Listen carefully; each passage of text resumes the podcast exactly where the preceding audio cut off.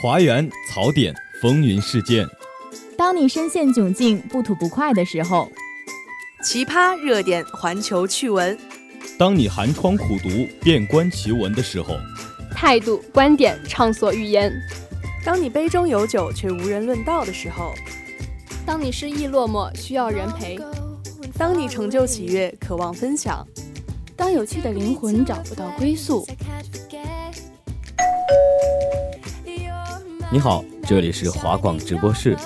这里是华广直播室，欢迎收听本期的大话天下。直播间里，我们与你一起吐槽，一同畅聊。欢迎收听本期的煮酒论道。华大街头，我们脑洞大开，等你发声。接收最新最热资讯，说出最真最诚心声。华广直播室，直播你的生活。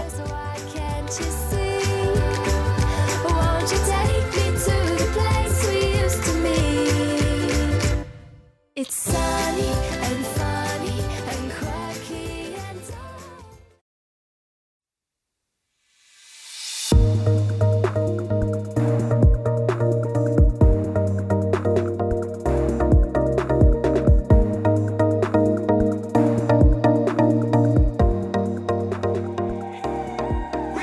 hello 大家好，欢迎收听本期的华广直播室，大话天下之请为我撑腰，我是你们的主播周六。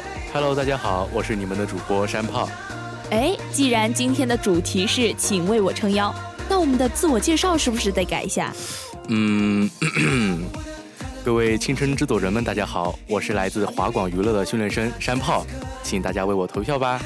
各位创始人们，大家好，我是个人训练生周六，请为我撑腰吧。哎，咱们不是参加同一个节目吗？你怎么改成训练营了？哎呀，没办法，我觉得今年的创造营真的是崛起，他呀加入了很多外国人，还增加了新的赛制规则，都让整个节目效果拉满。但我觉得青春有你的导师阵容好像更加专业一点，像李宇春、李荣浩、潘玮柏、Lisa。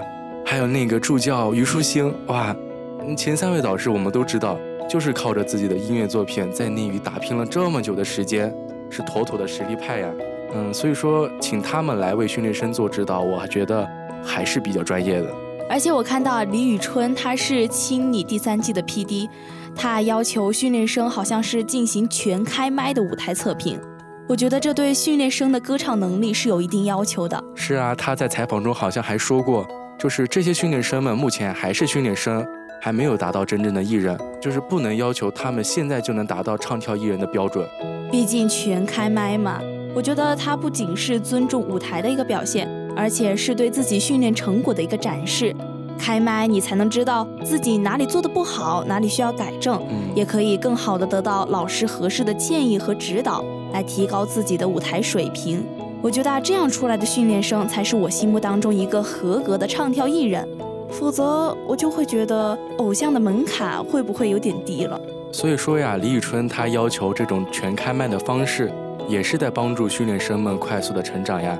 像《青春有你》有这么多优秀的老师，相比较而言，当我看到创造营的时候，我就会想，哇，真的是让我蛮惊讶的，因为我发现创造营的发起人竟然是邓超老师。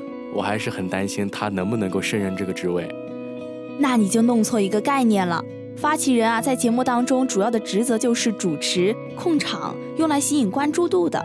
偶像的业务能力并不是他们所必须的。况且知道邓超的都知道他能歌善舞，当时的一首《无敌》啊，可是火遍大江南北。我怎么就忘了他当时还是歌手呢？我还记得他当时还受邀参加了《嗯我是歌手》的总决赛。当时唱了一首冷酷到底的那首歌，最后还得到了冠军，并且他还是特别火的综艺大咖。那这么说，邓超还是有实力当这个发起人的。对啊，再说创造营的导师，除了发起人邓超外，其他的导师也是非常厉害的。就比如说舞蹈老师 Amber，他还是南韩当时特别火的 F.X 的成员呢，实力就摆在那儿了，全能型艺人，能 rapper，能制作。我觉得他在节目当中不仅仅是在舞蹈上，而且更多的是在舞台经验上能给予学员很大的帮助。那你觉得要是 Lisa 和 Amber 相比较的话，哪个更好一点？啊，如果要拿 Lisa 和 Amber 做比较的话，我真的不能做出选择。毕竟我也是 Lisa 的一枚忠实粉丝啊。那九头身的标准身材，完美的直角肩和马甲线，一直都让我非常羡慕。当时记得 Lisa 也是七你二的导师，所以听说她是七你三导师的时候，就非常期待。但是到目前为止，Lisa 一直都是在线上教学。相对于创这边的 Amber 的话，面对面的交流会让我觉得心里有些落差，还挺失落的。虽然 Lisa 不能来，但是她每次对学员的帮助也是很大的呀。而且她每次纠错的时候呀，都特别的细致和严格。通过学员们的努力，最后呈现的舞台效果好像也是很不错的。但是要是说到最后成团的话，嗯，创造营的出道位好像比青你要多，会不会要更容易一点呀？那你的出发点就错了。作为路人来说，我们看综艺的话，不就是图个开心吗？更在乎的是这个过程。那显然创造营我就看得更加快乐了。哦，是吗？就比如说我的老乡甘望星，真的是笑死我了。他真的是一个特别容易紧张的男孩子。好好的帅哥，怎么可惜长了一张嘴呢？说什么？我是来自长沙世界之窗的鬼，到后来自我介绍直接变成了我是鬼，可把我给乐坏了。在这里，请给周深工伤保护。哎，但不过他最后唱的那首《有不失联的爱》，还挺让我出乎意料的。原来他不是个花瓶，花瓶里面还是有点东西的。那是当然了，今年的创造营啊，可是宝藏男孩之地呀！啊。真的吗？厉老师，你忘了吗？哦，对。哎呀，他可是总出现在朋友圈的选手啊！每次看到他的截图，我总是能感受到人类的悲喜并不相通的真理。而且在所有的选手里面，每次镜头只要一扫到那么一个与众不同的男人，我就知道是他没错了。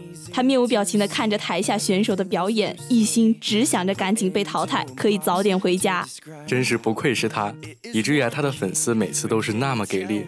每天他都想着回家，却没有想到他背后还有一群粉丝，每天都想让他卡位到总决赛。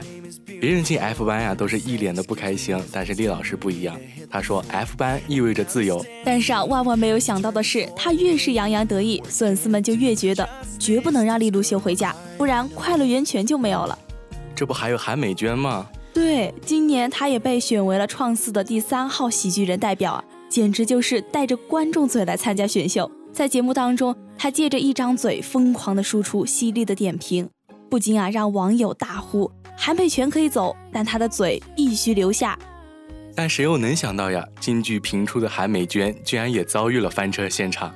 在选人的环节时候，他有一个标准啊，就是不能找偶像包袱的人来。结果人算不如天算，居然和邵明明分到了一组。而且啊，两个人舞台的合作过程也是，哎，戏剧感满满。对呀，后来韩美娟忍不住了，也不知道对谁倾诉，最后就对着镜头痛哭流涕。虽然他哭得很撕心裂肺，但不知道为什么，作为观众的我来说，真的忍不住想笑。但是等我了解他之后呀，还是觉得，哎，他挺不容易的，从小就经历太多，以至于大家都忽略了他才二十一岁呀。他一路走来，真的是诠释了什么叫做一手烂牌打到王炸呀。但也希望在这场未知方向的节目当中啊，韩佩泉可以凭借自己的实力，离自己的梦想越来越近吧。哎，那这么说来，创造营这么多的搞笑选手，还真是挺好的。对呀，就是因为这些选手都非常的有趣，我才追的创。而且相对比较而言，《青春有你》这边的话，我就感觉剪辑的节奏会慢太多了，而且主题和规则都不太新颖，反而让我看得很枯燥。哎，其实也是各有千秋啦，萝卜青菜各有所爱，喜爱哪边当然会觉得哪边更好看一点啦。嗯，要我说，其实两边选秀都还好。我在其他平台上也会看到一些相互比较的现象，但其实看节目最重要的就是开心，娱乐娱乐嘛，没有必要相互拉踩。是啊，做人呢，最重要的就是开心呢。其实七里也有很多创新的地方，就比如那个光头选手梁森嘛。哦，还有那个因为胖胖的体型而出名的熊猫糖。嗯，对对对。其实他们都不是传统意义上的男团选手，但是都有着自己的特色，也让观众觉得，哎，男团并不一定都是一个样。哎，这一点在创造营中也就更有体现了。今年啊，加了好多国外选手，真的超级吸粉。对啊，比如那个河马小哥哥，颜值高，唱歌又好，人家居然还是哈佛在读的一枚学霸呀！哎，但是好可惜啊，他退赛了，不知道他什么时候能再来中国。对啊，我第一次看他出舞台的时候就喜欢上了。啊，我更喜欢米卡，声音简直自带修音，让我太上头了。而且我们卡子哥啊，简直是人美心善，在二公舞台上啊，不是沸羊羊队赢得了最佳表演组嘛？嗯。但是呢，米卡就是非常真心的祝贺对手的成功，但同时也鼓励了自己。当时就觉得卡兹的情商简直是太高了，确实。但是同时，我想借此机会向大家安利他米卡。停停停，你这是在夹带私货呀！嗯，不过他确实情商很高，唱歌又好听，还尊重人，米卡呀，入股不亏。但在这个节目当中啊，最打动我的并不是这些中外规格的赛制。而是外国选手他们一起唱中文歌，选中国风的歌曲，而我们国内的选手呢，唱日文歌，也有唱泰文歌的。嗯，我就感觉看到的不是在比赛，更像是像汉语桥那种彼此学习和交流的一种节目，而且是源自于内心的那份热爱。让我印象最深刻的还是刘宇那个中国风的表演，哇，真是惊艳了在场所有的外国选手。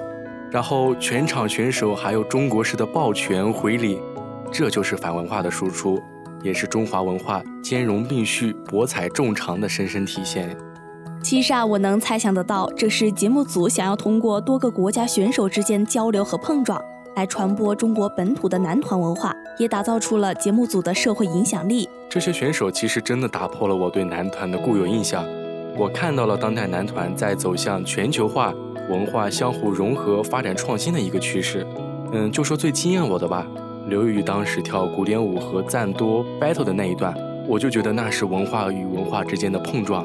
这段舞蹈也展示出了，其实男团不应该被定义。的确，在我看来啊，我是不希望男团的发展会进入到一个程序化的阶段，各个方面都被要求和训练。这样千篇一律的男团，如果出现在电视上的话，谁不会审美疲劳呢？所以说，不仅是男团，我们每一个人都应该保有自己的个人特色，感受到世界的参差。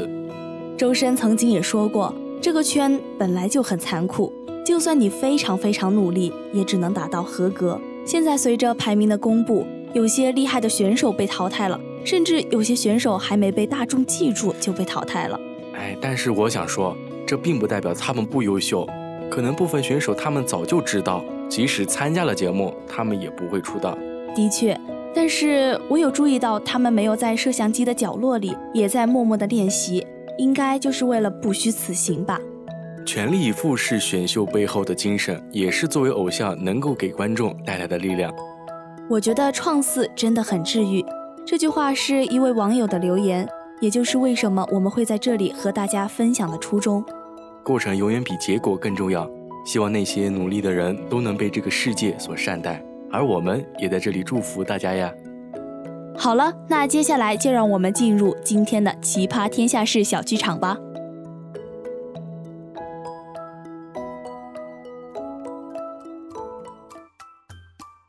Hello，大家好，欢迎来到本期的这是什么梗小剧场，我是你们的主播好丽友，我是你们的主播巴比龙。作为紧跟时代潮流的新直播人。好丽友啊，你最近有了解哪些新梗吗？其实呀，我最近也没有接触什么梗啊，也就是知道个什么立刻有。哎呦，老凡尔赛啊！但是立刻有是什么梗啊？难道你没有看今年的电影《唐探三》吗？用英文念出来你就知道了。立刻有，like you。哦，原来是告白梗，没想到小丑竟是我自己。呃，你这有点土拨鼠的感觉啊。都二零二一年了，竟然还在用这些老梗。